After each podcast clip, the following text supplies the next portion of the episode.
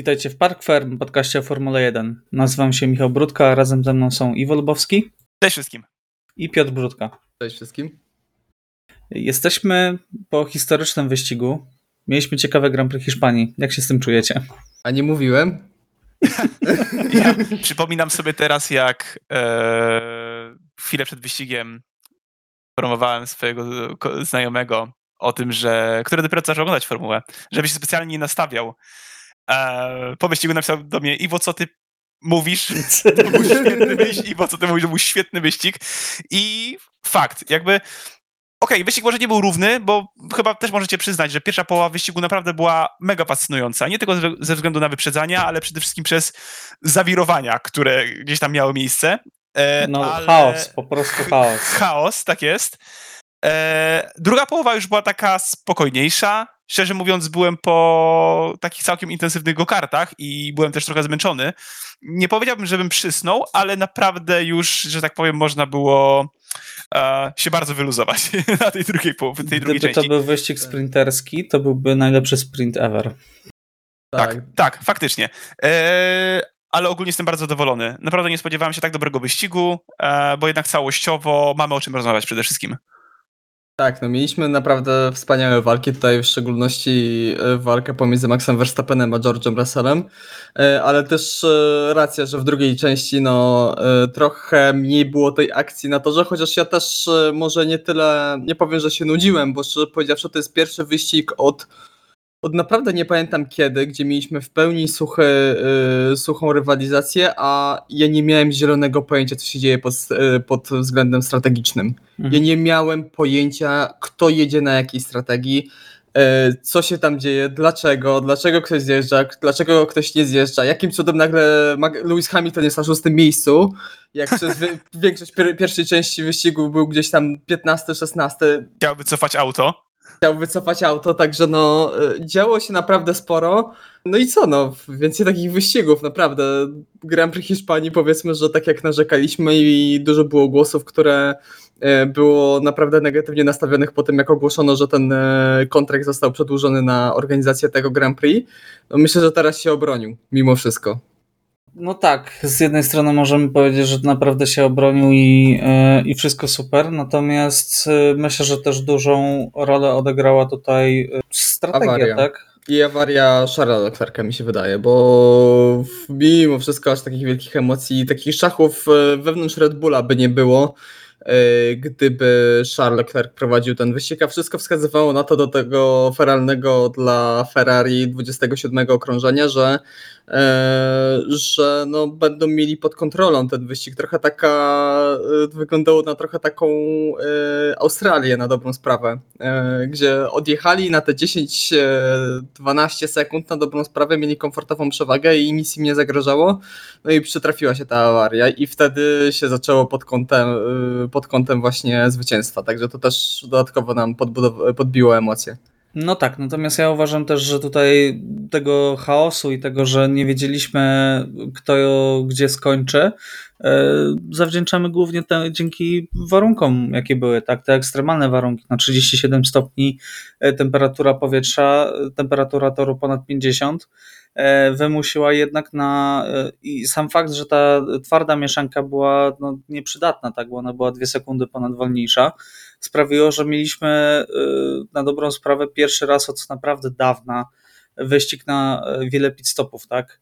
E, więc dużo się działo, nawet pod względem tej strategii, mieszane stinty między miękkimi oponami, pośrednimi, e, między mm, dwoma pitstopami a trzema pitstopami, tak ostatecznie okazało się, że trzy pitstopy to chyba był... jakiś nawet czwarty pitstop się pojawił u tam chyba pojedynczych kierowców, no ale to już bardziej taki awaryjny, ale tak, no większość tak. miała trzy pitstopy. Zdecydowana większość miała 3 pit stopy. Z tego co teraz patrzę sobie na rozpiskę, to 4 pit stopy miał Alex Al Albon, który Albon, tak, skończył tak, tak, tak. ostatni, także no, nie był to świetny wybór. natomiast, y, natomiast tak, no, dwa pit stopy wybrał Bottas i wybrał Schumacher i dla jednego i drugiego nie skończyło się to dobrze, tak? E, to, to, więc... to było najgorsze wyjście na dobrą sprawę. To, co widzieliśmy zarówno właśnie ze strony Walteriego Bottasa, gdzie zdążyłem y, napisać znajomej, że no, mam nadzieję, że, że nie wyprzedzą Walteriego i utrzyma tą czwartą pozycję. Dosłownie 10 sekund potem został wy- wyprzedzony zarówno przez Carlosa Sainza, jak i przez Lewisa Hamiltona, także no naprawdę tutaj Alfa zaprzepaściła szansę na no, bardzo duże punkty. No co najmniej na piąte miejsce, tak? Tak. E, Bo pamiętajmy, że Hamilton miał w końcówce wyścigu problemy e, i musiał naprawdę tam odpuszczać grubo e, do Bottasa, który miał naprawdę już zużyte strasznie opony, stracił 4 sekundy tylko na ostatnim okrążeniu. Więc tutaj różnica była ogromna, ale jednak no nie był w stanie wykorzystać tego Walteri. Także jak, e, jak byście ocenili, bo wróćmy może do tego, co się działo na samym szczycie, tak? E, Mieliśmy Charlesa Leclerca, e, który, tak jak Piotrek powiedziałeś, jechał naprawdę mm, bardzo pewny wyścig, tak? No Nie jechał był- po szlema, na dobrą sprawę. Tak. Wygrał nie każdą był jedną sesję, wygrał kwalifikację i prowadził od początku do awarii. do swojego końca, tak? Tak. Jezus, strasznie to zabrzmiało. Wiadomo o co chodzi, tak? E, Natomiast e, chciałbym się Was zapytać, czy jak w ogóle ocenicie te wszystkie poprawki, tak? Bo mm, tak sporo czasu poświęciliśmy w zeszłym wyścigu, em, w zeszłym odcinku na ten temat, a ja mam wrażenie, że one za dużo nie zmieniły ostatecznie. ja, patrząc co to się działo na to, że znaczy widać było moim zdaniem dużo poprawy przede wszystkim w, jeżeli, znaczy jeżeli mówimy o Ferrari, to prawda jest taka, że ciężko było zauważyć te różnice, ponieważ no wiadomo życiu ustawki nie tylko oni przywieźli, przywieźli poprawki, więc y, porównując Ferrari do Red Bulla, ta różnica gdzieś tam się zatarła. W- lekko można powiedzieć na korzyść y, biorąc pod uwagę ten pierwszy stint, prawda, na korzyść Charlesa Leclerca, ale i Ferrari, ale jak widać, no Red Bull nie odstępuje, a kolejna sprawa jest taka, że do Ferrari w tym przypadku, jeżeli ma walczyć o te wyższe cele, potrzebuje mieć na szczycie dwóch kierowców. I tutaj no, widzieliśmy niestety kolejny popis Sainza. Ja nie mówię o tym wypadnięciu z toru, prawda? Czy, Ze względu na wietrzne warunki, bo widzimy, że Max Verstappen wyleciał, co, co usprawiedliwiło w pewnym momencie dla mnie Sainza podczas oglądania tego wyścigu, ale nawet sytuacja z rozpoczęcia wyścigu i kontaktu z Sergio Perezem, Mhm. która już... Już, No już w ogóle y, sam start, który był fatalny. tak, sam start, który był fatalny, dokładnie. Perez zdążył, do pierwszego zakrętu chyba nie zdążył Sainza samego wyprzedzić, tylko dopiero gdzieś tam po pierwszym go wziął, ale e, no Sainz no niestety uderzył go w tyłek i widzieliśmy jak to się skończyło też, jeżeli chodzi o, o, o utratę tempa. E, na szczęście Perezowi nic się nie stało, jeżeli chodzi o tylną lewą oponę. Nie zmienia to dalej faktu, że e, no, widać już znaczną różnicę między tymi zawodnikami. Natomiast jeżeli chodzi o samochody, E, Tutaj przede wszystkim, jeżeli chodzi o poprawki, to chyba trzeba pogratulować e, Mercedesowi. Wydaje mi się, ponieważ tutaj różnica jest najbardziej widoczna. Tak, też się zgodzę, że tutaj Mercedes zrobił duży krok do przodu. Wygląda na to, że znacznie e, poprawili sytuację, jeśli chodzi o ten proposing, o to gibanie się samochodu. I też e, wrócili, jeśli chodzi o tempo, no są o wiele bliżej niż to było e, czy to w Miami, czy to w, we wcześniejszych wyścigach. I też e, wydaje mi się, że wypowiedzi czy to Tota Wolfa, czy to samych kierowców są o wiele bardziej optymistyczne i o wiele bardziej takie pozytywne są sygnały z Mercedesa. Już zaczęły się znowu tutaj głosy o możliwości walki, o może nie od razu o tytuł, ale o jakieś pojedyncze wyścigi, także tutaj e, wrócił op- optymizm, jeśli chodzi o Mercedesa. E, Ja myślę, że może nie, nie przetasowała nam się ta stawka mimo wszystko, e, ale widać, ale to też pokazuje, że mimo, że większość zespołów praktycznie pozmieniała całe bolidy, bo tak jak były listy zmian, to naprawdę niektóre zespoły, czy to na przykład taki McLaren wymienił Aston Martin. większość e, Astonie pogadamy. samochodu. O Astonie tutaj nie wspominając. No na dobrą sprawę no, trzeba wspomnieć, że jedynym zespołem, który na dobrą sprawę nie przywiózł nowych części, to był zespół Hasa. Jedyny. I wprowadził dwa bolidy do Q3. Tak, ale oni też powiedzmy, że tutaj na obronę powiedzmy innych zespołów, żeby to nie wychodziło, że wydają miliony, a tempa nie ma, to y, y, Has wzmocnił podłogę, y, co pozwoliło im obniżyć o parę milimetrów bolid. I oni sami byli w szoku, że to dało im aż takie, aż takie zyski, jeśli chodzi o tempo kwalifikacyjne i tempo w samym bolidzie. Także tutaj pod tym względem udało mi się z aktualnego pakietu wycisnąć jeszcze więcej. No dobrze, to mm, słuchajcie, mamy taką sytuację trochę zwrotną w mistrzostwach. E, Max Verstappen, który jeszcze pamiętajcie po Grand Prix, Grand Prix Australii żalił się, że tu nie ma w ogóle o czym mówić, że walczymy o mistrzostwo, tutaj trzeba zacząć dojeżdżać do mety no od tego momentu wygrał wszystkie wyścigi, wrócił na, znaczy wrócił, yy, awansował na pierwsze miejsce w mistrzostwach. Yy, ma 6 punktów przewagi nad Charlesem Leclerciem. Red Bull ma 26 punktów przewagi w klasyfikacji konstruktorów. Yy, więc to wróciliśmy praktycznie, Red Bull wrócił z dalekiej podróży, tak? I mamy całkowicie otwartą sytuację. I szczerze powiedziawszy, E, po wypowiedziach Mercedesa, gdzie Toto Wolf mówi, że e, Lewis Hamilton, który jak wiemy miał, e, miał problemy na samym początku wyścigu, bo zderzył się z Magnusenem i jechał praktycznie cały wyścig z tyłu stawki, przebijał się do przodu i skończył przecież na fantastycznym piątym miejscu, tak? A pamiętajmy, Lewis chciał w ogóle zjechać do garażu po pierwszym okrążeniu. Wolf nagle mówi, że wydawało się, że Lewis prowadził bolid, który walczy o mistrzostwo, tak? który jest w stanie walczyć o mistrzostwo. To mamy George'a Russella, który traci do Verstappena 36 punktów. Także to nie jest też jakoś strasznie dużo. Jak widzimy, tutaj da się te punkty e, odrabiać i jeżeli Mercedes szybko, e, jako że już tak jak sami mówią, zrozumiał porpoising, e, wprowadzi jakiś pakiet poprawek i zacznie ten potencjał tego bolidu, o którym mówili od samego początku, uwalniać, to może tutaj naprawdę jeszcze sporo zamieszać. Tak. No szczerze, szczerze nam życzę, żebyśmy mieli trzy zespoły walczące o mistrzostwo. Tak, no. tylko właśnie tak jeszcze odnośnie tego mistrzostwa to i tutaj formę Red Bulla, no to też trzeba e, wziąć pod uwagę to, co widzimy. No oczywiście tutaj akurat e, Ferrari Charles Leclerca uległo poważnej afery i musiał on się wycofać z wyścigu, ale w tym Red Bullu z tą niezawodnością są duże problemy, bo na dobrą sprawę co weekend E, są jakieś problemy, czy to większe, kończące się nieukończonym wyścigiem, czy to mniejsze, jak tutaj mieliśmy przygody Maxa Verstappena z DRS-em. E, także no tutaj mają duże problemy, jeśli chodzi w, y, w Red Bullu. Jest tempo w tym samochodzie, jest naprawdę y, jest, wygląda naprawdę dobrze. Ma, jest w świetnej formie Max Verstappen, no bo to, że każdy wyścig, który on ukończył, on wygrywa w tym sezonie, no to to jest naprawdę niesamowita statystyka i cały czas mnie to, mnie to zadziwia. E, tak po prostu, tak myślę, że Ferrari, e, te nowe poprawki, ta podłoga sprawiła, że jest trochę z przodu, mi się wydaje, jeśli chodzi o czyste tempo.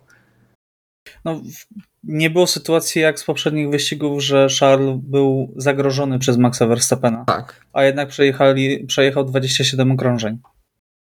Tak, dokładnie. To mówię, to bardziej mi to przypominało ten wyścig e, w Australii, gdzie, e, gdzie tam był kompletnie nietykalny. Do tego, że tutaj, no właśnie, trafiła się ta awaria, no i tak trochę nam to powiedzmy. Trafił się wyjazd poza tor, jeszcze wcześniej Maxa Verstappena, więc też tak, tutaj tak, to, to Charles, nie musiał, e, Charles nie musiał też tak żyłować opon, tak? Też nie mhm. zobaczyliśmy, jak te poprawki Ferrari radzą sobie, że tak powiem, czy bardziej chronią oponę. No ale tak, to, to co mówiliśmy wcześniej, że tutaj przydarzy się jedna awaria i wszystko nam się przewróci do, do góry nogami, no i właśnie to się wydarzyło, także nic tylko się cieszyć, że mamy taki sezon, że mimo tego, że nie sprawdziły się te najczarniejsze scenariusze przed tym rokiem, e, czyli to, co na dobrą sprawę w, w zeszłych dużych zmianach regulaminowych zawsze w Formule 1 było, czyli że jeden zespół trafiał z koncepcją bolidu i kompletnie dominował przynajmniej pierwszą część sezonu albo cały sezon, jak pierwsza część sezonu to było w przypadku Brauna, a cały sezon, a nawet kolejne lata w przypadku Mercedesa. Całą dekadę także, praktycznie. Praktycznie całą dekadę w przypadku Mercedesa, także tutaj naprawdę jak na razie mamy świetny sezon.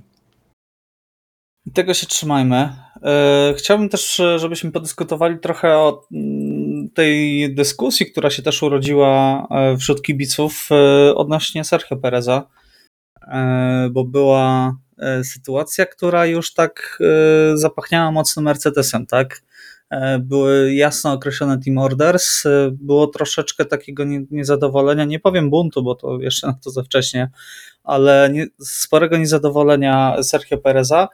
E, jak to skomentujecie? Czy waszym zdaniem powinno się tym kierowcom pozwolić ścigać, zwłaszcza, że nie byli zagrożeni praktycznie przez nikogo? Bo nie ukrywajmy, no Mercedes nie miał tempa, żeby jeszcze tutaj Red Bullom mocno, mocno zagrozić. E, czy decyzja z punktu widzenia może zespołu, może kibica e, była właściwa, tak? Jakby się to ocenili, Iwo?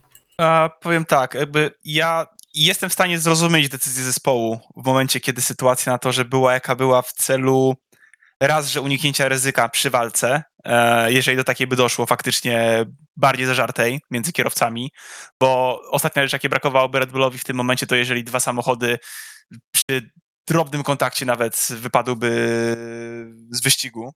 Druga sprawa, która też jakby jest dla mnie w miarę zrozumiała, jest to, żeby wyciągnąć Maxa Verstappena na pierwszą pozycję w tabeli. Eee, chociaż teraz tutaj w tym przypadku eee, no i tak już miał ułatwione zadanie, ale, ale to jest to, eee, co jakby ja jestem w stanie zrozumieć. Z drugiej strony e, mamy Sergio Pereza, który no jakby czy było to powiedziane, czy by to nie było powiedziane, oczywistym, je, oczywistym jest, że jest kierowcą drugim, jakby z tego względu, że pierwszym kierowcą jest Max Verstappen, mistrz świata. Jakby to nie, nie, nie może być innej sytuacji. E, ale mamy kierowców, którzy mają bardzo małą różnicę punktową. Popatrzymy w tym przypadku na Sergio Pereza, który ma teraz 85 punktów i Maxa Verstappena, który dzięki zwycięstwie ma 110. I prawda jest taka, że ci dwaj kierowcy mogą między sobą walczyć o mistrzostwo. A widać, że na tym etapie Red Bull już te, do tego nie chce dopuścić i z tego powodu akurat jest im przykro. Jakby rozumiem decyzję, tak nazwijmy to czysto biznesowo. Z drugiej strony szkoda, bo no już wiemy, że Perez nie dostanie tej szansy walki o mistrzostwo, nawet jeżeli Ferrari e, powinna być noga kolejnym razem. Także. Myślę, że e, musiałby Verstappen mieć cztery awarie pod rząd, żeby postawili na Pereza. Tak, no właśnie o to, ale właśnie o to chodzi, prawda? Jakby widać, że konsekwentnie Max Verstappen jest kierowcą szybszym. Jakby Perez korzysta z sytuacji, e, nie zaprzepaszcza ich z reguły. E, I, I naprawdę udowodnił już wielokrotnie, że jest godnym zaufania i naprawdę wartym inwestycji kierowcą, ale no Max Verstappen go deklasuje, jeżeli chodzi o, o, o czystą prędkość, prawda? Biorąc pod uwagę no, cały zeszły sezon i, i, i to, co widzimy do tej pory. E, natomiast patrząc po samych punktach, widzimy, że teoretycznie można dopuścić Sergio Pereza do walki o mistrzostwo jeszcze. No mamy dopiero ile? Sześć wyścigów, tak? Za nami? Tak. E, także matematycznie jak najbardziej byłoby to fajne, z drugiej strony no biznesowo totalnie zrozumiałe i jakby miałem do sobie, Mercedesa o to. Przypominacie sobie, przepraszam, że ci przerwę, yy, walkę jakąś między, na torze między Verstappenem a Perezem? Przypominacie nie. sobie coś takiego? Nie. No właśnie, nie. ja też nie mogę sobie przypomnieć, jednak no, nie było żadnej historii takiej, żeby się. Wiadomo, że Red Bull ma różne tam jakieś swoje stare rany, które walki Vettela z Weberem na przykład, e, albo Verstappena z Ricciardo, tak, e, z takiej bliższej historii. I pewnie chce tego uniknąć, ale no moim zdaniem w szóstym wyścigu sezonu, gdzie nie było żadnej jakiejś historii, ci kierowcy świetnie się dogadują, jestem przekonany, że mogliby e, trochę chociaż powalczyć na torze, tak? Tak, tak, na pewno chciałbym to zobaczyć właśnie w jakim, i, i, jak ta walka by wyglądała między nimi, bo jednak znając, y, widząc jak Perez się zachowuje e, na torze i jak on chce współpracować z zespołem, no wydaje się takim zawodnikiem naprawdę zespołowym, któremu bardzo zależy na to, żeby dowieść e, to zwycięstwo, to mistrzostwo zespołowe, jakby przede wszystkim, zdając sobie ja, sprawę, ja mu że... tam zależy na kontrakcie na następny No rok. tak, ale właśnie do tego chciałem teraz przejść, bo Sergio Perez wydaje się być teraz kierowcą, który jest w bardzo, bardzo e, kiepskiej pozycji, jeżeli chodzi gdzieś tam o rynek transferowy, e, z tego względu, że mamy grono młodych kierowców, którzy czekają na swoją szansę. E, no w tym momencie momencie mieliśmy kierowcę e, Juriego Wipsa, prawda? Juri Wips, który jeździł Red Bullem mm -hmm. w mhm. treningu pierwszym, e, gdzie Red Bull no, nie ma jakiejś za, zastraszającej ilości tych młodych talentów w tym momencie, o czym też kiedyś rozmawialiśmy, ale no, młodszy nie będzie, prawda? On ma w tym momencie 32 lata, stary też nie jest. Za miesiąc mam trzydziestkę, kurczę. ale, ale e, zdaję sobie chyba raczej z tego sprawę, że w swojej karierze już w lepszym zespole jeździć nie będzie. Raczej. No na pewno. Dokładnie. Także zdaję sobie sprawę z tego, że nie ma niestety tutaj miejsca na to, żeby sprzeciwiać się zespołowi. I nie spodziewam się, żeby Sergio Perez w tym momencie miał się sprzeciwiać zespołowi. Czy chciałbym zobaczyć walkę między nimi? Owszem. Czy do niej dojdzie? Może, jeżeli sytuacja będzie szalenie stabilna między punktowo. Ale nie wiem i mam nadzieję, że Red Bull na takie, do, takiego, do, do takiej przewagi punktowej e, nie dojdzie. Okej. Okay. Piotrek, czy Sergio Perez już jest Walterem Bottasem Red Bulla? No, no, jest bardzo dużo tutaj takich analogii. I Sergio Perez i Valtteri Bottas dostawali kontrakt tylko na rok i on był przedłużany u Valtteriego z sezonu na sezon. Zawsze dostawał tylko na jeden, na jeden rok. Też byli ustawiani, byli wykorzystywani, jeśli chodzi o strategię, czy to pozycję na torze. Dostawali te team orders i musieli, mu, musieli się tego, tego słuchać. Byli też tutaj można przypuszczać, że Sergio Perez został pozbawiony zwycięstwa. Oczywiście koniec końców skończył te 13 sekund za Maxem Verstappenem, ale w momencie, w którym odpadł Charles Leclerc, trzeba wziąć pod uwagę, że została kompletnie zmieniona strategia Perezowi, także tutaj Tutaj też od razu Red Bull zadziałał powiedzmy prewencyjnie, żeby dojechali w jedynej słusznej kolejności. Powiedzmy, no, jedyne co broni tutaj Red Bulla to jest to, co to jest to, że oni się z tym nie kryją. To, to tak jak Iwo mówił, to jest oczywiste, że jest, że kierowcą numer jeden w Red Bullu jest Max Verstappen i oni wielokrotnie to powtarzali, że on jest numerem jeden i na niego stawiają. W przypadku Mercedesa, co też bardzo burzyło fa fanów i też w sumie to dzisiaj nie rozumiem, czemu było aż taka, aż taki hejt na, Walter, na samego Walteriego, a nie aż tak bardzo na, Merce, na Mercedesa. Że bo Merce... nie buntował, tak? Przeciwko tak. zespołowi. Mając roczny kontrakt cały czas. No ale dobra. E, e, że Mercedes cały czas powtarzał, że no, u nas są równi kierowcy, my nikogo nie faworyzujemy, nie stawiamy na jednego, bla, bla, bla, bla. Wszyscy pamiętamy, jak to wyglądało. E, w Red Bullu tego nie ma. E, I no, szkoda, po prostu szkoda. No, też ciężko to porównywać, bo też widziałem takie porównania do Marka Webera, bo to była zupełnie inna sytuacja na dobrą sprawę, no bo Mark Weber w przypadku Sebastiana e, w te, właśnie w starciu z Sebastianem Vettelem, no to Mark Weber był dłużej w tym zespole, to on był bardziej doświadczony znacznie kierowcą i no i na dobrą sprawę w tamtych sytuacjach, kiedy Red Bull stawiał na Sebastiana Vettela, to Mark Weber był wyżej w klasyfikacji generalnej kierowców, także tam była to jeszcze bardziej niedorzeczna sytuacja. Tak. Jeżeli tutaj, no i Vettel był okropny w tamtych czasach, no tak, nie oszukujmy się. Tak, ja go nie cierpiałem, ja go nie cierpiałem do momentu przejścia do Ferrari. E, I jeszcze parę lat później. Także. E, e, także no naprawdę straszna szkoda, strasznie przykro mi po prostu Czeko i ja rozumiem jego rozgoryczenie, bo sam byłbym wściekły, biorąc pod uwagę, że no George Russell im nie zagrażał. To wystarczyło, myślę, że wystarczyłoby powiedzieć jednemu, drugiemu przez radio, zostawcie sobie miejsce, nie zróbcie niczego głupiego nie walczcie na śmierć i życie i, i tyle. I mogliby powalczyć, mogliby się jeden drugiego trochę po, pobronić, zobaczylibyśmy. Najpe najpewniej Max Verstappen by w końcu wyprzedził Sergio Pereza bez, bez większego problemu, jakby mu DRS działał poprawnie. E, ale no przynajmniej byśmy zobaczyli to. Perez też myślę, że jego, jego nastrój i jego morale byłyby o wiele wyższe, gdyby stracił tę pozycję po prostu w czystej walce. E, biorąc również pod uwagę, że zaraz po tym jak Max Verstappen popełnił błąd i wyleciał z toru, musiał, e, Sergio Perez musiał od razu oddać tę pozycję właśnie na rzecz Maxa, który popełnił po prostu błąd. E, także to też było. A mógł poczuć taką szansę. Jak tak. zobaczył Maxa wypadającego poza Tak, dokładnie. To jest wyścig dla mnie. tak, że to jest jego wyścig, że to jest moment, w którym to on może dojechać wyżej, właśnie przejeżdżając bezbłędny wyścig, no bo nie oszukujmy się, Perez pojechał no bezbłędnie, zrobił wszystko to, co miał zrobić. E, chciał, prosił zespół, żeby go puścili, żeby szybko wyprzedził yy, George'a Russella. Jak to taki końcu... cza, cza, chat moment był przez jego radio, można tak, powiedzieć. Tak, no ale to, ja, to też jest dla mnie trochę niedorzeczne, że do tego nie dopuścili, no bo... No bo bez przesady, no to był środek wyścigu i rzeczywiście, no jak Max Verstappen zjechał w końcu na, na, na ten postój, no to Sergio Perez, jak już dojechał do George'a Russella, no to szybko się z nim uporał, o wiele Tak. szybciej niż, niż próbował Max Verstappen, także no trochę tego nie rozumiem, nie rozumiem tego e, na tym etapie sezonu i mi się to nie podoba. Ja przez lata krytykowałem Mercedesa e, za takie zagrywki. Oczywiście tutaj jest trochę inna sytuacja, ale i tak będę krytykował za takie zagrywki każdy zespół, jaki by to nie był, bo mi się to, ja z perspektywy kibica mi to się nie podoba, ja chcę zawsze oglądać walkę na torze i nie lubię takich zagrywek zespołowych, stricte powiedzmy politycznych, a nie nawet strategicznych. Okej, myślę, że możemy postawić w tym momencie kropkę.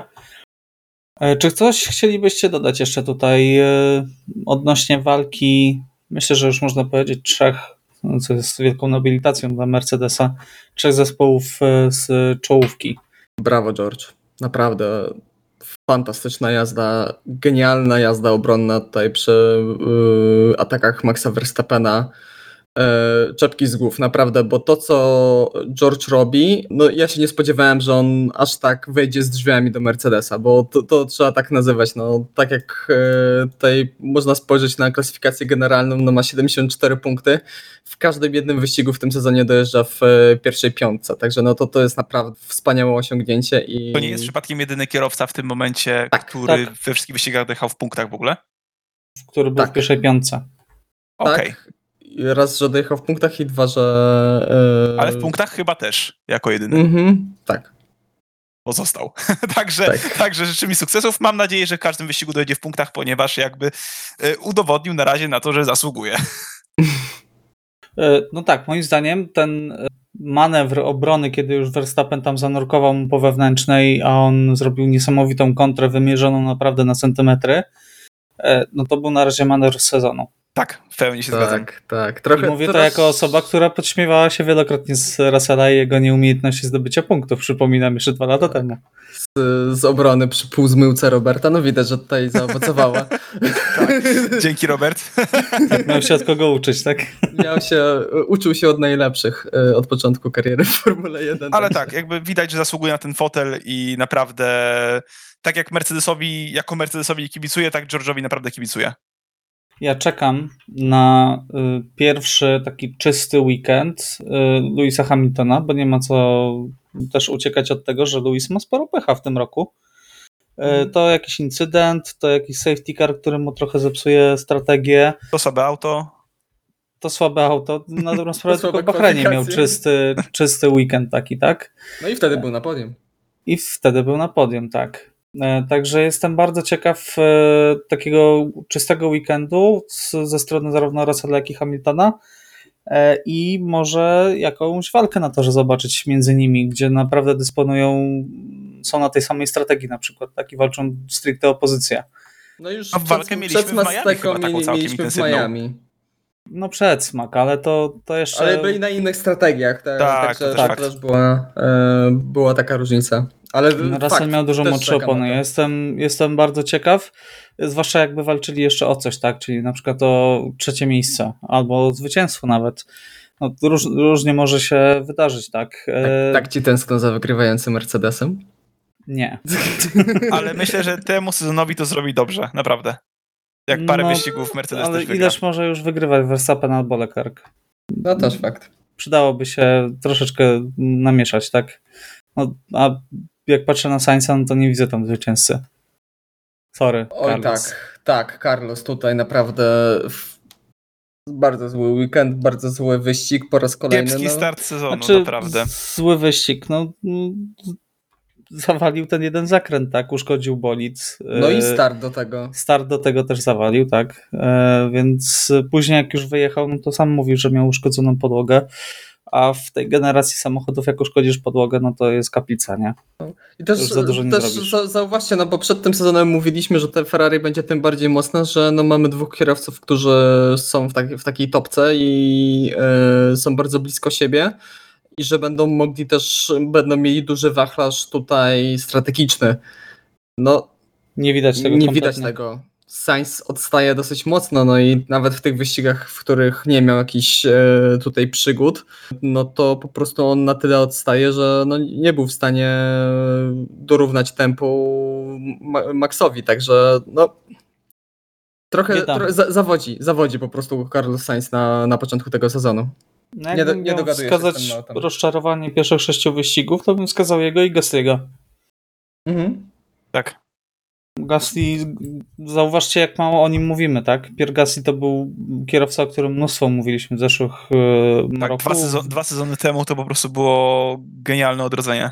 Tak, natomiast tutaj no Yuki Tsunoda na razie naprawdę pokazuje, że e, no jedzie lepiej. Jak dla mnie jedzie lepiej po prostu. A Tak. Gasly już kilka Też razy dojrzał, miał... prawda? Po Jukim widać, że dojrzał już trochę, jeżeli chodzi o, o, o Przygotował o się też fizycznie do sezonu, bo to, to jak on opowiada, że w ogóle nie był przygotowany i miał wyniki tam kondycyjne fatalne, e, pomyślał, że nie trzeba. Swojo, ale To- tak sw- swoją drogą, gdzie byli ludzie z Red Bulla? Tak. Gdzie są ludzie z Red Bulla? No kurde, no to, to, No ale to, go nie jest... skoszarowali go przecież po Imoli, kazali mu się przeprowadzić do Włoch i tam już go pilnowali. I w tym roku Tsunoda już się przygotował naprawdę porządnie do tego sezonu i naprawdę widać efekty. Tak, ale jeszcze nie wcześniej, no ja tego nie... To, to mi mózg rozwala. No nie wiem, no. ciężko mi to wyjaśnić, tak. Zapytaj Helmuta Marko, tak? Nie wiem, czy chciałbym przeprowadzić wywiad z Helmutem Marką. Myślę, że byłbym dosyć Ja bym się bał. przestraszony. Ja bym się bał. E, Dobrze, e, stawiamy kropkę, przechodzimy dalej. E, Fernando Alonso, człowiek, który ma strasznego pecha w tym roku. Musiał już jako pierwszy kierowca chyba w tym sezonie startować e, z ostatniego miejsca, ponieważ już mu się silniki skończyły. Mamy szósty wyścig z 22 e, i jemu już silniki skończyły, natomiast wykorzystał to całkowicie, wycisnął dosłownie e, jak tylko się dało. Mieliśmy kilka naprawdę fajnych manewrów w- jego wykonaniu i dojechał na dziewiątym miejscu, także mm, brawo Nando. Jest to jakiś taki promyczek nadziei w tym jego kiepskim sezonie, prawda? Tak, tak, zdecydowanie. No widać, że tutaj Alpin, jeśli chodzi o tempo wyścigowe, prezentuje się znacznie, znacznie lepiej, niżeli tutaj chodzi o tempo kwalifikacyjne. No bo tam dużo zabrakło też e, trochę pech Fernando Alonso i brak komunikacji w, w Q1 e, i nie wyszedł z, z Q1 Fernando Alonso w ogóle, także to też było duże zaskoczenie. No ale jeśli chodzi o wyścigi, to widać, że Alpin e, tak po cichutku, po cichutku, Okon jak to zwykle Okon jedzie swój wyścig, nikt na niego nie zwraca uwagi i czasem wyskoczy z dobrym rezultatem. No a Fernando Alonso miejmy nadzieję, że właśnie ten wyścig w Hiszpanii, gdzie zawsze jeździł fantastycznie, e, no sprawi, że to będzie taki troszkę powiedzmy punkt zwrot w tym jego sezonie, no bo na razie jeśli chodzi o zdobyć punktowo, no to jest strasznie biednie, to jest tylko Cztery punkty E, chyba. Tylko Tak, 4 cztery punkty, także no to jest straszna bieda, no w porównaniu do 30 punktów Okona, no to jest... No ale podwoił w tym wyścigu swój dorobek, także no, to, to, bez przesady. Robi wrażenie. wow. Ale trzeba przyznać, trzeba przyznać, że yy, Alpin spełniło zupełnie to, co przedstawiało w swoich zapowiedziach, czyli stawiają na moc silnika, niekoniecznie na jego wytrzymałość. Także Tak, no to, to też jest straszne, że już mamy dopiero szósty, szósty wyścig, a tutaj już się zaczynają kończyć, e, kończyć silniki i to nie tylko tutaj... który Ja to obawiam się powrotu do 2015 roku, kiedy tam było po Tak. kary po 65 pozycji. McLaren McLaren, wtedy tak McLaren, przodował, tak Honda. wymieniał praktycznie co silnik, co, co wyścig i było po 40 miejsc, po 60 miejsc i myślę, że przy tak wyżyłowanych tych y, limitach myślę, że każdy zespół ma tam gdzieś z tyłu głowy, że no będziemy musieli startować w którymś wyścigu z końca stawki. no szczególnie w takim sezonie, kiedy mamy no, Zwłaszcza, że Leclerc no- jeden z trzech silników już przepalił. Ha. W większej części, tak. No jak będą się nam trafiały wyścigi w takich warunkach, no bo weźmy też pod uwagę, że i w Miami i tutaj było niesamowicie gorąco, no to takie mimo wszystko takie warunki y, aż tak często w kalendarzu Formuły 1 się nie zdarzało, żebyśmy się ścigali w momencie, w którym temperatura powietrza dochodzi do w, w prawie 40 stopni, no to jest naprawdę są ekstremalne warunki biorąc pod uwagę, że mamy tylko trzy jednostki napędowe na, na sezon, no to naprawdę w dalszej części roku może się tutaj mogą być, tak jak mówisz Michał, te nie dość, że niedorzeczne kary po 50 miejsc na starcie, e, tak po prostu tutaj może być, tak jak czasem to było, nie wiem, w grze od Codemasters, że tam nagle, nie wiem, pierwsza dziesiątka wszyscy wymieniają silniki i tutaj jest zupełnie zmieniona kolejność po kwalifikacjach. Miejmy nadzieję, że takich, do takich dość niedorzecznych obrazków nie, nie dojdzie. O, o, możliwych niedorzecznych obrazkach jeszcze y, porozmawiamy później, natomiast też chciałbym po pogadać na temat właśnie Hasa, bo wspominałeś Piotrek, że Has odblokował jeden, znalazł jeden prosty trik, żeby odblokować potencjał bolidu i inne zespoły go nienawidzą. I nie skończyło się to punktami po raz kolejny, tak? K-Mag mam wrażenie, że zaczyna przypominać K-Maga, tak? Z poprzednich sezonów, czyli jakieś tam Wraca. głupie E, głupie utarczki, jakieś e, zdarzenia z innymi kierowcami e, i przepadła kolejna, kolejna szansa na punkty. Mick Schumacher pierwszy raz awansował w karierze do Q3, to trzeba na zdecydowany plus u jego nazwiska zapisać, natomiast no, w wyścigu wystartował świetnie, był na szóstym miejscu, no a później ta strategia go wy, wykończyła i skończył na miejscu 14. Mhm. Także już tak y, nawet na początku wyścigu powiedziałem do Piotrka, no ciekawe, co, się stanie. wymyśli mi, tak. że nie dojedzie w punktach. Chociaż tak. A nie patrzę... zrobił nic złego. No nie, nie, tak chociaż właśnie tak patrząc na to wejście do Q3, to teraz mi się przypomniało, że yy, w przypadku Mika Schumachera to często był taka, był kazus tego w kategoriach juniorskich, że on łapał tempo w tych drugich sezonach że pierwszy jego sezon, czy to w Formule 3 był przeciętny mocno, później w drugim sezonie mniej więcej od trzeciego, czwartego wyścigu się odpalał. To I tak jak samo było w Formule przypadku 2. w Formule 2 było to samo, gdzie tam na początku z wejścia jako, de, jako debiutant Robert Schwarzman go klepał na początku yy, i wygrywał praktycznie wszystko tak w pewnym momencie Mick się uruchomił i wtedy i koniec końców zdobył tytuł. No, no Dan Tichtem w Formule 3 go oskarżał, że tam coś ma jakiś lepszy bolid, bo tak się odpalił właśnie w tym swoim drugim sezonie w Formule 3, że tak e, zaczął yy, wszystkich rozstawiać, także no może to zaczyna być to przebudzenie Mika Schumachera, no ale Has mi się, ja już powoli mam... Has lubi, lubi mam, ja, ja, mam ja mam trochę takie przebłyski z sezonu, jeśli dobrze pamiętam, 2019. Monaco? Szóste miejsce Magnusena, Magnusena przepalone przez strategię. Gdzie, gdzie oni tak w kwalifikacjach im to dobrze wychodziło, a potem przychodził wyścig i zła, albo zła strategia, ale tam to, albo ale tam to było problemy z oponami, to było plus tragiczne, były te, tak? tak? plus były te problemy z oponami, to fakt, ale też mi się powoli zaczyna, wiesz, po prostu zaczyna to wyglądać podobnie, mimo że, y, że przyczyny tego są trochę inne. Ale tak, akurat dzisiaj wracałem z pracy, gdzieś na Twitterze rzucił mi się filmik z Keimagiem, który zdobywał to szóste miejsce w kwalifikacjach swoim czarno-złotym hasem, a potem wyścig, no nie wiem, na pewno poza punktami skończył, już nawet nie pamiętam na którym mhm. miejscu, ale właśnie... Bo tam no, tylko przed legendarnymi taczkami Williamsa. tak, także, także niestety, niestety historia, mam nadzieję, że gdzieś tam tutaj nie zatoczy koła i, i, i strategicznie Has trochę też tutaj przebudzi, e, bo no tempo jest, tempo jest samo w sobie. Trzeba je wykorzystać. To, dokładnie. E, w temacie wykorzystywania różnych rzeczy y, fotografowie Asana Martina y, po raz kolejny się Top. podpisali. E, I ja to po prostu pękłem, nie wytrzymałem po prostu, jak to zobaczyłem te sidepody w Astonie Martinie w tej nowej wersji. Ja nie chciałem mówić w no. poprzednim e, odcinku, że ciekawe, czy będzie znowu nowy Mercedes. Dobrze, że nie powiedziałem, bo jest nowy Red Bull. E, z silnikiem Mercedesa. Z silnikiem Mercedesa, tak. Co może, pójść nie tak. tak. No skopiowali e, koncepcję, no co to dużo gadać, tak? Jest praktycznie jeden do jednego w większości, jeżeli koncepcji, jeżeli chodzi o, o sam bolid, y, o te sekcje boczne, tak? No one wyglądają po prostu przemalowane. Fantastycznie zareagował na to Red Bull tymi zielonymi puszkami e, Red Bulla, które wystawiali na widoku i e, między sesjami wrzucili nawet zdjęcie tej zielonej puszki Red Bulla na Twittera i e, z podpisem, czy ktoś jest spragniony, tak? Także polecam. Marketing. Marketing top, natomiast no, nie przyniosło to punktów. Jest... Jak różowy Mercedes jeździł fantastycznie i, i, był naprawdę groźny, tak tutaj no to to nie zadziałało, tak? Natomiast chciałbym jeszcze na chwilę na poważnie o tym, na ten temat porozmawiać.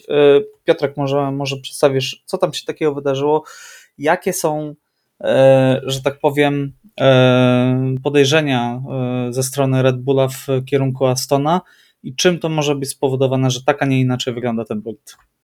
No, y, czym to jest spowodowane? Y, najpe najpewniej jest tym, że w połowie zeszłego roku przyszedł y, główny inżynier, przepraszam, ale zapomniałem nazwiska tego pana, główny inżynier od aerodynamiki Red Bulla, który w ekipie, w austriackiej ekipie pracował 16 lat, także to naprawdę kupę czasu, był z nimi praktycznie od początku ich programu w Formule 1. No i on przeszedł e, wraz z paroma innymi e, pracownikami również z tego działu, przyszedł do Astana Martina.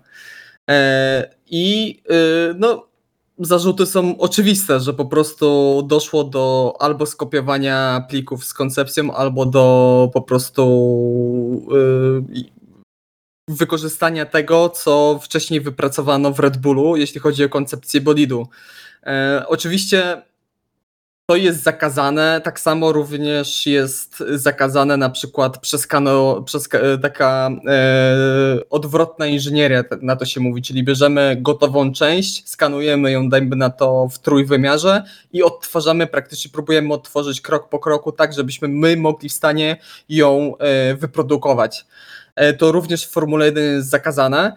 E, I e, no, o te dwa zarzuty są właśnie tutaj wystosowane w stronę Astona Martina, że albo zostały z, zabrane wraz z pracownikami, powiedzmy, pliki z, z danymi, bądź z, nawet z gotowymi modelami kadowskimi nowych części, nowej koncepcji Red Bulla E, bądź właśnie została w jakiś sposób e, e, wykorzystywana ta odwrotna inżynieria, czyli tutaj również praktyka totalnie zabroniona w Formule 1.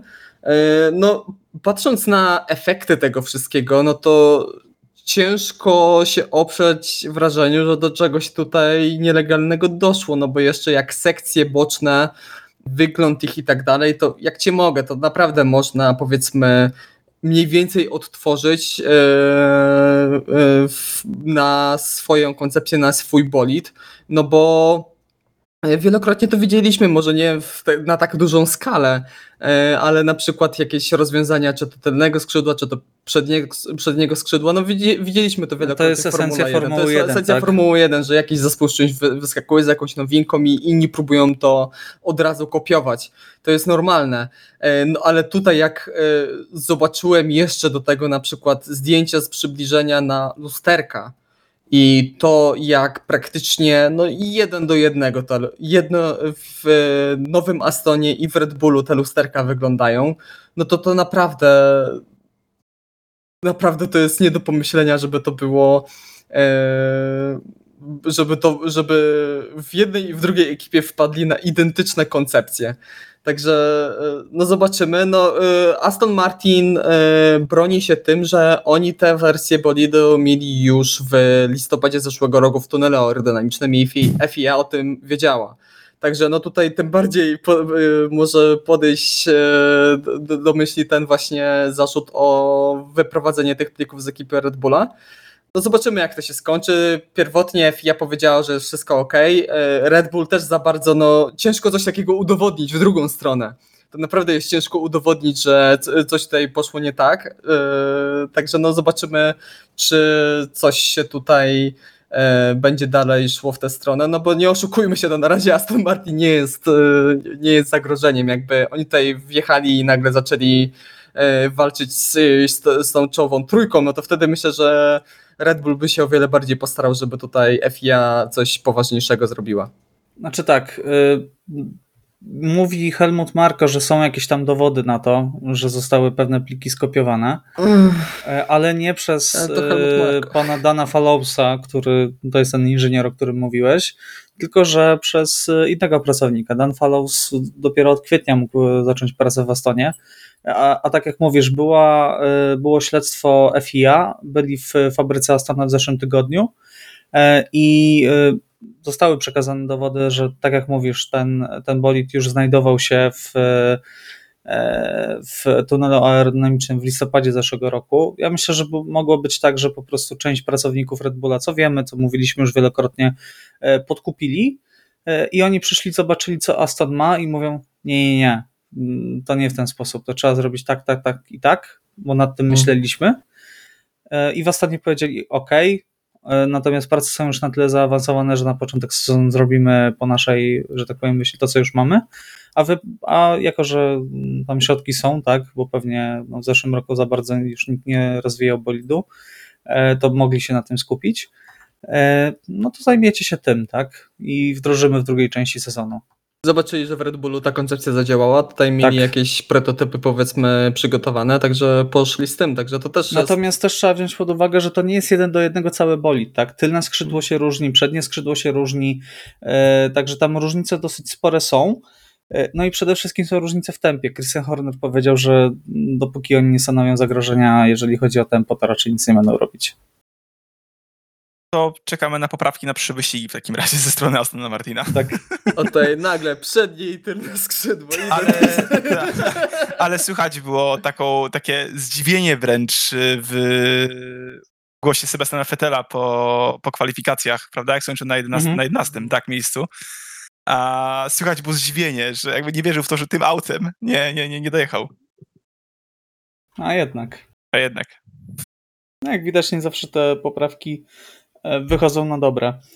E, dobrze, czy, czy chcielibyście coś jeszcze powiedzieć? Myślę, że warto jeszcze wspomnieć o chorym Lando Norrisie, e, który cierpiał na, cierpi nadal na chore migdałki. Nie wiem, czy słyszeliście radio po wyścigu, mhm. kiedy jego inżynier powiedział, że no, odwaliłeś kawał dobrej roboty, dojechałeś w punktach. Lando nic nie odpowiedział i, i tylko padła komenda, jeżeli jest wszystko ok, to, to mrugnij E, naciśnij przycisk i Lando nacisnął przycisk, nawet słowem się nie odezwał. Także, a zaraz po wyścigu wylądował e, u lekarza, e, no bo jednak wyścig był naprawdę bardzo trudnych, bardzo trudnych warunkach, a dodatkowo jeszcze choroba. No tym bardziej naprawdę szapoba dla, dla Lando. Problem z, migdał, z migdałkami i gardłem w taką, w taką pogodę i taką temperaturę to no dramat. Właśnie. Zdecydowanie dramat, a, a i tak dojechał w punktach w odróżnieniu od Daniela Ricciardo który startował wyżej. Tak. Ajajaj. Bardzo źle to zaczyna wyglądać w przypadku Daniela Ricciardo. Naprawdę zawodzi. Myślę, że... No powiedział, że był wolny. Nie miał przyczepności. Mnie to właśnie bardzo niepokoi, że ze słów z ust Daniela Ricciardo bardzo często padają te słowa właśnie od momentu przejścia do McLarena, że no nie miałem tempa, no nie szło, no nie, nie mogę się dogadać z bolidem, no nie, mogę, nie, nie idzie. No znaczy ja rozumiem, ja tej, ja rozumiem, że to, takie coś się może dziać, tylko że po prostu mnie nie, ja będąc kibicem Daniela Ricciardo bardzo z nim sympatyzuję, no mnie to po prostu niepokoi, bo to e, z, powstaje pytanie jak długo e, McLaren będzie chciał trzymać takiego kierowcę, który będzie po prostu nie dowoził. Który tyle zarabia. który tyle zarabia, właśnie. Na, na, na niekorzyść yy, Daniela Ricciardo cały czas yy, działa to, jaki on ma kontrakt, jaki lukratywny ma ten kontrakt w McLarenie.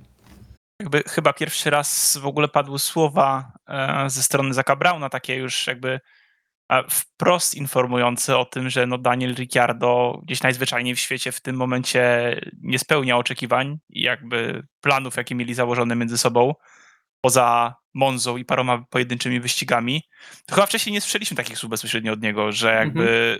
Nie, on bardzo otwarcie mówił, że poczekamy, damy Danielowi tak, czas. Tak, tak, tak. A gdzieś tam wypowiedź właśnie to nawet tam taki news na Sky Sports się pojawił dosłownie chyba przed, sprzed paru godzin, a gdzie, gdzie też jest cytowany Zach Brown informujący o tym, że tak nie spełnia oczekiwań. Jakby no to jest chyba taki pierwszy już cios bezpośredni i, i, i jaki już bez ściemy i w to możemy uwierzyć niestety, że już się troszeczkę kotuje i Ricciardo pewnie już nie czuje się tak pewnie, bo pozycję, umówmy się, przez lata miał naprawdę, rozmawialiśmy o tym też ostatnio chyba, prawda? Daniel Ricciardo, kierowca, o którym mówiło się, że no, miał być mistrzem świata. Dajcie, Zawojować da, dajcie mu bolita, a zdobędzie tytuł. Tak. No i niestety. Jak myślicie, będzie w kolei... Właśnie, Daniel Ricciardo ma, y, ma, Osób bohatera. ma, ma kontrakt na przyszły sezon, bo teraz mi wyleciało. Chyba jeden plus jeden podpisał. Okej, okej. Oficjalnie zawsze mówią, że to na dwa lata, tak? No tak, tak, Ale tak, myślę, tak, tak. że jest kontrakt. Tak, Poza tym nie ma kontraktów, których nie można zerwać. dokładnie. No z Renault miał być związany na lata przecież. Dokładnie. No dobrze. E, czy chcielibyście coś jeszcze dodać, czy stawiamy tutaj kropkę i przechodzimy do mojego ukochanego wyścigu? Oby więcej Eee, takich, takich Hiszpanii. Ja bym, Tak. tak. tak. Po tym wyścigu mogę powiedzieć, dobra, jeszcze jeden wyścig mogę obejrzeć. Ale zmieńcie nitkę. To już w ogóle Ale może już w być... przyszłym roku będzie nowa nitka, prawda? Nie wiadomo. Możliwe. Mają Ja dostać FIA się homologację, natomiast e, no to już zależy be- bezpośrednio od Liberty chyba, Mhm, na jakim layoutie będą jeździć. tak. No, Ja, trzymajmy chcia- kciuki. Ja chciałbym tutaj z chronikarskiego obowiązku przypomnieć, że Robert Kubica bardzo dobrze sobie poradził w trakcie pierwszego treningu, w którym jechał i myślę, że to jest pierwszy trening Roberta taki, w którym okazjonalnie wskakiwał do bolidu od dawna, w którym naprawdę wszystko można powiedzieć było ok i naprawdę było, było dobrze. Bo i tempo się zgadzało i nie było jakichś błędów i nie było jakichś dziwnych przygód, nie było jakichś awarii, nic, tego, nic w tym stylu, także e, miły akcent. Miła odmiana, tak? Tak, miła odmiana. Robert Ja- Kubica jedzie bez Robert? problemów technicznych. Brzmi jak herezja, ale to naprawdę się wydarzyło. Wyjątkowy weekend w Hiszpanii. Historyczny. Dobrze, stawiamy kropkę. Grand Prix Hiszpanii jest już e, historią i przechodzimy do Grand Prix Monaco. E, najpiękniejsza sobota i jedna z mniej pięknych niedziel, chyba że pada. E, czego się spodziewacie? Ym, może ja wyjątkowo powiem, czego ja się spodziewam. E, sobota w kwalifikacji w Monaco to jest, to jest mój ulubiony dzień w całym kalendarzu. E, nie ukrywam, że kocham absolutnie ten tor i nie wyobrażam sobie Formuły 1 bez tego toru. E, I oglądam, jeżeli mogę, oczywiście każdą sesję. I widok tych bolidów będzie wyjątkowy, ponieważ te bolidy sobie fatalnie radzą w wolnych zakrętach. Także zobaczenie. e, Kierowca na pewno będzie znaczył bardzo dużo, tak? E, Bo, bo tak jak mówię, no te, te, bolidy naprawdę. Czytałem już różne zapowiedzi, że możemy zobaczyć naprawdę sporo błędów, sporo kraks i sporo samochodów bezpieczeństwa w niedzielę. E, Więc e, czekam, czekam naprawdę, kto okaże się najlepszy. Zwłaszcza, że no Ferrari mówi się, że trzeci sektor w Hiszpanii jest świetnym wyznacznikiem zazwyczaj tego, kto jest, będzie szybki w Monaco. E, Najszybsze było zdecydowanie Ferrari. E, Potem e, był w kwalifikacjach, jeżeli patrzymy na trzecie sektory z kwalifikacji, potem Max Verstappen, a tuż za nim, tuż za nim, naprawdę tam były tysięczne różnice, Valtteri Bottas. I want to believe. także, także czekam, zwłaszcza, że Valtteri też się tam już czytałem nastawia. E, czekam e, na Grand Prix Monaco z niecierpliwością. Zwłaszcza, że na, dziele, na niedzielę zapowiadany jest e, przelotny deszcz. A w sobotę Więc- przelotne burze. Tak, więc czekam i chcę zobaczyć, e, jak Charles Leclerc e, przerywa e, klątwę Monaco i, i dojeżdża, więc od razu powiem, że stawiam, e, że zostanie, e, wygra kwalifikację, wygra wyścig, a kierowcą nie zostanie Bottas, bo dojedzie na podium. Natomiast czego wy się spodziewacie po Grand Prix Monaco? Ja myślę, A- że ja myślę, że to, to, co powiedziałeś, na sobota będzie fantastyczna jak zawsze w Monako. Ja również kocham tę czasówkę, jest to fantastyczna sesja i, i, i ona zawsze powinna być w Formule 1 bez względu na to, jakie są niedzielne wyścigi. Yy, A wyścig może być wyjątkowo pokraczny, tak jak mówiłeś, bo te bolidy są wielkie, są bardzo ciężkie yy, i kompletnie nie pasują pod ten tor. E, A co za tym jeszcze idzie, są o wiele bardziej wrażliwe na e, nierówną nawierzchnię, co też widzimy w, w momentach, w których kierowcy atakują te wysokie tarki na niektórych torach, że te bolidy w, tam, w takich momentach dosyć e, często tracą stabilność w dosyć gwałtowny sposób. Także, tak jak mówisz, tutaj może być naprawdę dużo błędów. Wydaje mi się, że o wiele więcej właśnie w tym roku będzie zależało stricte od kierowcy, ani, że, a nie od, e, e, od e, możliwości bolidu. Że no zobaczymy. Ja, ja się również nie mogę doczekać. No a jeśli chodzi o przewidywania, no to myślę, że w sobotę Charles Leclerc w czasówce, biorąc pod uwagę, jakie fenomenalne czasówki jeździ, w tym bardziej to Q3 w Hiszpanii, ten ostatni przejazd. Oj tak, E, to było ja, coś. ja jeszcze przypomnę, jeszcze przypomnę, bo, bo to było coś niesamowitego. E, w niedzielę Max Verstappen, a kierowcą dnia e, zostanie Fernando Alonso. Ale Piotrek, jakby najważniejsze, to, że Max Verstappen wygra wyścig. Rozumiem, że Charles nie dojedzie tego wyścigu. E, dojedzie, Grande Strategia będzie. A, rozumiem. Daniel Ricciardo style. tak? Tak. Nie, myślę, że jeżeli mają być zmienne warunki, to możliwe, że po prostu popełnią jakiś błąd strategiczny i tyle. Bo Ja mam nadzieję, że ja naprawdę nie liczę tutaj, jeśli chodzi o niedzielę, że Charles Leclerc wygra ten wyścig. Ja chcę, żeby on w końcu dojechał ten wyścig, bo to nie tylko on nie może ukończyć wyścigu, nie tylko ze swoich błędów, bo to, to większość e, tych przygód było po prostu niezawinione przez Charlesa Leclerca. Na zeszły rok. E, No zeszły rok, no to y, 70 zespół 30 Charles Leclerc na dobrą sprawę, żeby nie, Ferrari uznało, że nie sprawdzi drugiej strony bolidu, no bo po co to, Fajrant. E, A też trzeba wziąć pod uwagę, że to nie tylko kwestia Formuły 1, ale w Formule 2 też miał dwa wyścigi, w których jechał, również ich nie ukończył ze względów na, e, na awarie techniczne. Także Na bolid Laudy. No i jeszcze właśnie był bolid e, ten tydzień, czy już półtora tygodnia temu, który rozbił ze względu na awarię hamulców, także no tutaj ma naprawdę dużo pecha, jeśli chodzi o tor w Monaco. e, Charles Leclerc i niech on ukończy ten wyścig w końcu, po prostu. Dobrze, Iwo? Jak przewidujesz? E, Jeżeli chodzi o przewidywania, to stawiam na w sumie Charles Leclerc, Charles Leclerc, Charles Leclerc. Jak wygra, jak dojedzie, jak wygra Tak. ten wyścig, to definitywnie będzie kierowcą dnia. A jeżeli chodzi o... A, a wierzę, jakby, no umówmy się, jakby no, no nie może być po prostu pecha, jakby, no nie może być fatum. On Kiedy musi jak nie teraz? Dokładnie, kiedy jak nie teraz, nie w tym aucie, no musi wygrać ten wyścig, no nie ma wyjścia po prostu. Ja się obawiam, nap- naprawdę się obawiam, że może być z nim źle, jeżeli znowu coś się zadzieje na tym torze w domu. Także Okej. nie, naprawdę, wydaje mi się, że żadnego fatum nie ma. Tym razem, wy, tym, tym, tym razem dojedzie i szczerze, tak? tak? nie jesteśmy przesądni. E, I kibicuję, żeby ten wyścig wygrał, naprawdę, bo kurczę, już jest czas. No dobrze, to w takim razie jeszcze tylko małe podsumowanie z Hiszpanii. E, Brawo Iwo, trafiłeś zwycięzcę kwalifikacji i wyścigu.